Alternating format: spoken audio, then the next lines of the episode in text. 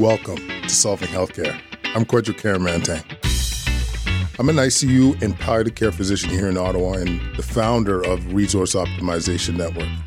We are on a mission to transform healthcare in Canada. I'm going to talk with physicians, nurses, administrators, patients and their families because inefficiencies, overwork, and overcrowding affects us all. I believe it's time for a better healthcare system that's more cost-effective, dignified, and just for everyone involved.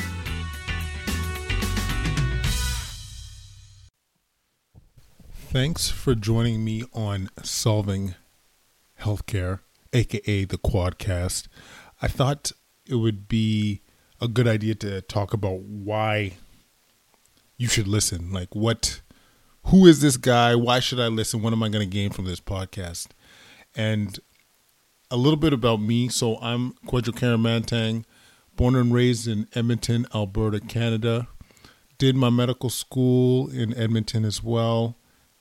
Was fortunate enough to get into residency in Ottawa and did my internal medicine training there and continued on to do palliative care and intensive care training and got jobs throughout Ontario. So I worked in Sault Ste. Marie. I worked in Bell Vegas, a.k.a. Belleville. What's up? I also worked in Montfort Hospital and now work at the Ottawa Hospital. And I am married, 3 kids, beautiful life, no complaints. So why am I doing this? Throughout my training, there was a common thread of seeing patients do poorly because of a lack of resources. And I'll give an example. We were treating a young guy who was had a tracheostomy in place and took a long time to get off the ventilator, but he was able to get off the ventilator and he was extremely reliant on the physiotherapy that he was receiving. He was getting chest physiotherapy on a regular basis to try and clear his lungs out as best as possible. And this was in an era where there were cutbacks. And so, you know, who suffers or who's impacted? We see physiotherapists, occupational therapists, social workers, such positions being cut. And we go into a long weekend and physio is not available. He gets into breathing problems because he's not getting his chest physio. And now he deteriorates so much that he needs to go back to the intensive care unit, needs to be put back on a ventilator, and all that progress goes for naught. And to contrast that with, you know, a week later you'll be treating, you know, Grandma Nelson, who's coming from a nursing home, who is demented with a lot of comorbidities and has previously stated that she wouldn't want to go to hospital or be put on life support if needed. But perhaps her documentation's out of date, or perhaps when she gets into trouble, care team's unable to get a hold of family. And what do we see?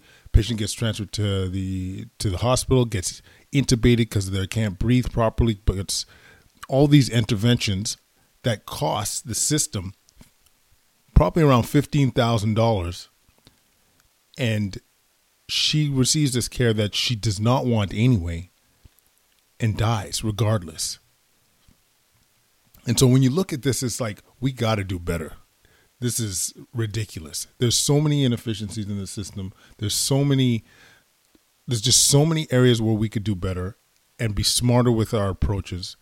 And so for me, I developed this group called the Resource Optimization Network to try and tackle this. So I did a master's in health administration. I helped develop a research program to look at where are some of the areas we could improve in. And this just seemed to be the next logical step. You know, like, I wanted to be able to discuss some of the innovation, some of the progress a lot of our colleagues are doing, and hopefully hear these stories and scale these interventions, scale these ideas so we are making a difference. Because there's one thing to talk about it and there's another thing to act. And you'll see this as a theme in many of the talks that we have, is that medicine, we don't move quickly in medicine. And I want to change that. I want us to get moving. You hear a good idea that's scalable, like let's go. You know what I'm saying? It's not, there's a very low risk that it's going to harm anybody. You're going to save healthcare dollars, going to make it more sustainable.